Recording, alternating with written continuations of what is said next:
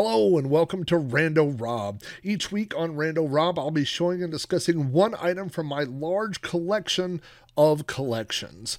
New shows appear every Monday, and throughout the week, I'll be adding older episodes of Rando Rob that were previously only available to my Patreon subscribers. You can watch episodes of Rando Rob on YouTube at youtube.com forward slash Rob O'Hara. Just look for the Rando Rob playlist. Audio versions of the show are available on my website at podcast.robohara.com or through iTunes. Just search for Rando Rob. Thanks for watching or listening, and I hope you enjoy this vintage episode of Rando Rob. Uh, anyway, on today's episode of Rando Rob, I snatched an item. I've been going through things in my garage and I was looking through one of the tubs and I grabbed an item that I uh, specifically brought to come in here and put on one of the shelves. Uh, and uh, I thought it was a cute little item from the collectible. So I, I don't have a huge story behind it or anything, but I thought I would share it anyway. And I, and uh, as I was looking at it, I had some interesting thoughts. And so uh, this week's item is this little Boba Fett. Uh, I call all these things pop vinyls, even though I realize that there are different brands, and this is not a pop vinyl. Uh, this is a Muggs, M U G G S, and this is specifically a Mighty Muggs. They also have mini Muggs. Uh, but this is the uh, Mighty Muggs version of Boba Fett. And uh, his uh, arms are somewhat uh, posable. They're not very posable. His, I don't think his head moves there. His, his legs don't move. Uh, he does have a stamp on his foot, uh, letting you know that it is a Muggs uh, figure. And then there's a, uh, stand, although. Uh, unlike the traditional Star Wars figures, which would you would stand up and then they would eventually fall over if you bumped your desk or anything, but I don't feel like this thing has any uh, danger of just falling over if you set it anywhere, but it, there does appear to be a peg maybe for a display thing or something. Uh, I don't remember where I got this. I got this loose. I probably got it at a thrift store or a garage sale, something like that. I, I don't uh, remember buying this new. Uh, but um, I'm trying to see. I guess his head doesn't move. It looked like his head was a little off center, but I think it's just because he's got uh, one arm up, one arm down. I mean, the way I had him here.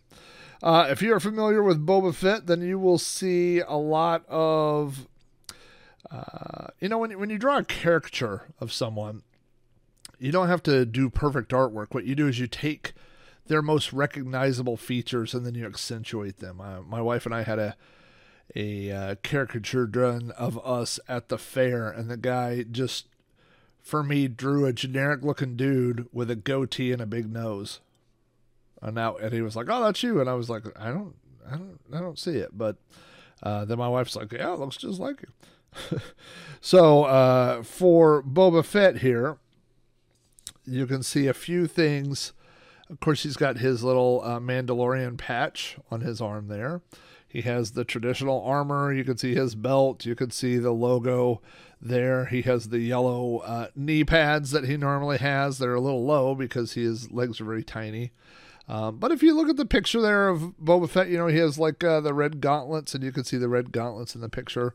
Uh, he has it just drawn on here his uh, telescope, his telescopic scope that would pop up. It, it's not really quite in the right place, though, is it? Because, uh, uh, of course, for normal Boba Fett, uh, it would be attached about here because it would rotate forward and you could see through it, and then it would rotate up as you can see in the picture. But uh, I guess if you're going to paint it on, you can't paint it in midair. So, um, and then of course, uh, every Boba Fett uh, would be incomplete without uh, this little the little dent here. Uh, of course, we've got the dent in Boba Fett's actual helmet there, so you know you have to have that that little detail. And then I think probably the most fun thing, uh, I mean, I guess you, you kind of have to include something to this effect, but he has his uh, jetpack on the back, and that is uh, sculpted and attached on. I don't think that detaches. I think that has been glued in place, although it does feel like at one point it was a, a separate piece. You could kind of feel where it was attached, but that seems to be permanently uh, attached on there. So uh, and when I first saw this, I thought, oh, he's missing his rocket. But then, of course, you could see that there is uh, the uh, rocket on there. It's just very tiny. It's a tiny stubby little rocket, and then these little pieces, which on the uh, I remember on the 12 inch Boba Fett that I had as a kid, these were like little rubber things, and they would always get brittle and and uh, eventually break off or fall off. But uh, so this is Mighty Muggs Boba Fett. You know, when I was going through the tub and picking them out, I saw this and I immediately thought of Boba Fett. I mean, I was like, "Oh, hey, there's my uh, one of my Boba Fetts. I should grab that and put it on a shelf back there." And so uh, that that is definitely the plan. That's what I will do. But what I thought was interesting about it, as I was thinking about it, is when I bought this. This uh, was produced in 2007, so way, way, way after the original trilogy. Obviously, based on the the style, you could tell. Um, but long before this current resurgence of uh, Disney, Disney Wars. so the Boba Fett that I'm holding here, when I bought it, was a different Boba Fett than the Boba Fett that we know today. Because now we have seen The Mandalorian, and now we have seen the book of Boba Fett. And so we know that, I mean, when I bought this Boba Fett, this guy was dead. When I bought this Boba Fett, we all thought that Boba Fett had gone into the Sarlacc pit and died. So we had the Boba Fett from Empire Strikes Back, we had the Boba Fett from Return of the Jedi, and that was it. That was all the Boba Fett we had. Uh, I believe the trivia fact I always cite is that Boba Fett has four lines of dialogue in all the uh, original trilogy. He says, I'm trying to think. He says, "As you wish," when Vader says, "No, dis- uh, no disintegrations," and he says, "As you wish," and then uh, at one point he says, "Put Captain Solo in the cargo hold," and he's no good to me dead. I should probably be able to come up with the fourth one. I don't remember what it is, but uh, um, but uh, he only had like four lines of dialogue, you know. So he was a very quiet uh, character, a very stoic character. He was uh, uh, supposed to be the baddest bounty hunter. Um, there were talks that he was supposed to be the main bad guy in some of the Star Wars movies, but he became, uh, you know, a bounty hunter working for the Empire. But there was always something a little different. Like he talked back to Vader he was standing side by side with Darth Vader, and he never outranked Darth Vader, but there was a mutual respect between the two of them. He was more than just the guy that you hired to come fix your plumbing or something. Like there was something about him. And of course, then when we get to the prequels, we see Boba Fett as a child and Jango Fett, and we learn all about the clones and yada yada. And then, of course, um, you know, as time goes on with the TV shows and and um, uh, the series that I mentioned, uh, we see a whole different Boba Fett. We know that Boba Fett crawled out and that he became uh, the crime lord of of Mos Espa and and you know all these different things. So, but when I bought this, none of that existed. When I bought this, uh, this this guy, as far as Star Wars lore was considered, he was dead. I know that they touched on it in some comics and and uh, books and and had written that uh, maybe he had escaped from the Sarlacc pit as well. But for all intents and purposes, this was a dead character.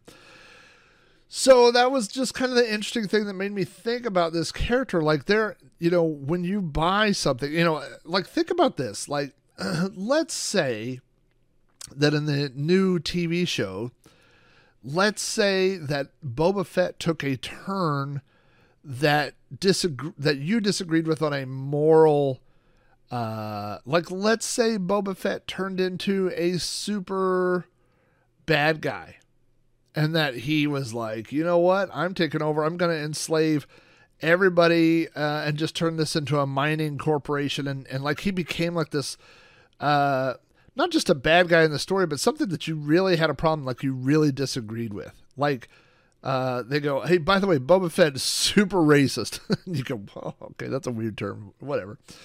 Um, but you loved 10 years ago, you loved Boba Fett so much in the movies that you got a big Boba Fett tattoo. And now, and then everybody who is like racist, and they go, you know what? We're just going to adopt Boba Fett uh, for our, our, uh, icon. Like he's going to be our logo for our, and you're like, wait a minute, I got this giant Boba Fett tattoo. Um, I mean, imagine if you were a huge fan of the Dukes of Hazzard and you were like, I'm getting a General Lee tattoo because I love the Dukes Hazzard so much. And then later you were like, well, I wish I hadn't done that. so anyway, uh, I'm not saying any of those things happened uh, to Boba Fett. In fact, I, I, think they went out of their way. They they Disneyfied Boba Fett. I think they went too far the other way. They tried to make him a kinder, gentler Boba Fett. Uh, they tried to justify his actions. They tried to humanize Boba Fett. He was no longer this stoic dude of few words. He was now a guy who was bound by loyalty and and uh, you know would would uh, became part of the Tusken Raider clan, and and uh, you know he wanted to be a crime lord but not hurt anybody. Just all these weird kind of things that it, it made it feel very um, uh, Disneyfied, you know. But uh, but I, I didn't find anything in there that was that was offensive uh, per se. You know, nothing that uh, like on a moral ground that I had a, a problem with. But um, but it's just that weird idea that you know you could be attached to a character or something, and then they could change that character. Um, I mean, let's say you had a real problem with Han uh, not shooting first versus shooting first, or Greedo or something. And I mean, like you had a problem to the point where you were like, I don't like that character anymore. That changes my opinion of that character to the point where I don't uh, enjoy it as much as I used to, and maybe you collected things for that figure or something. So it's just kind of a weird idea how you could buy something and it could represent something to you, but then what that represents can change after you bought it. Now, fortunately for everybody involved, I'm pretty sure I spent 50 cents on this. so if I had a real problem with uh, something that they had done to Boba Fett's character, I could always toss it in the trash and be done with it. Although, you know, I, I haven't set it up. I have um, I really have kind of petered out on my uh, project back there with the with the shelves. I need to to get that going again. But as you can see, like uh, you know, up up uh, here, this is a uh, Darth Vader shelf. These are all different Darth Vaders, and there's the beginnings of. Uh, difficult to point to uh, of an R2D2 shelf, and I have a lot more R2D2s uh, than that that need to um, go up on the shelf over there. So I have more than enough for a Boba Fett shelf, and and I think rather than collecting uh, for Star Wars at least a little bit of everything, I think that's probably what I'm gonna you know pare down is is to a couple specific characters, and then you know my vintage kind of stuff. But you just can't buy uh, you know everything that's that's Star Wars. It's just impossible, and you end up with a lot of stuff that you don't have any sentimental attachment to. So there's no uh, no real purpose for that. But um, but but Boba Fett will make the cut. There will be a Boba Fett shelf back there because uh, I always did enjoy Boba Fett, and of course, if you grew up like I did in the the late '70s and early '80s, and you were a Star Wars fan, then this was one of the most mysterious and uh, bad A's in the Star Wars universe was old Boba. So. Uh, boy, and look, he's right there next to the uh, Pixu artwork of the Boba can see it's pretty, pretty close. So, anyway, Boba Fett Mighty Mugg is going to find his way right after this video over there to the shelf. So I will move that over there and um, my go- my wife is going to be out was going to be out the uh, a big chunk of this week uh, on a road trip which was going to give me a lot of time to catch up on podcast stuff but uh, now with the mother-in-law situation i don't know how that's going to play out so uh, but we'll see. I always have the best of intentions at getting content out. It just uh, comes in, in waves as uh, time is available so uh, anyway, thanks uh, for everybody for watching and listening and, and all the support and all that stuff. I'm going to get caught up on Patreon emails today. I apologize to those of you guys that uh, have signed up and haven't heard anything from me yet. I'll get that stuff out today. So uh, thanks, everybody. And I you will be seeing or hearing from me very soon. Thanks, guys.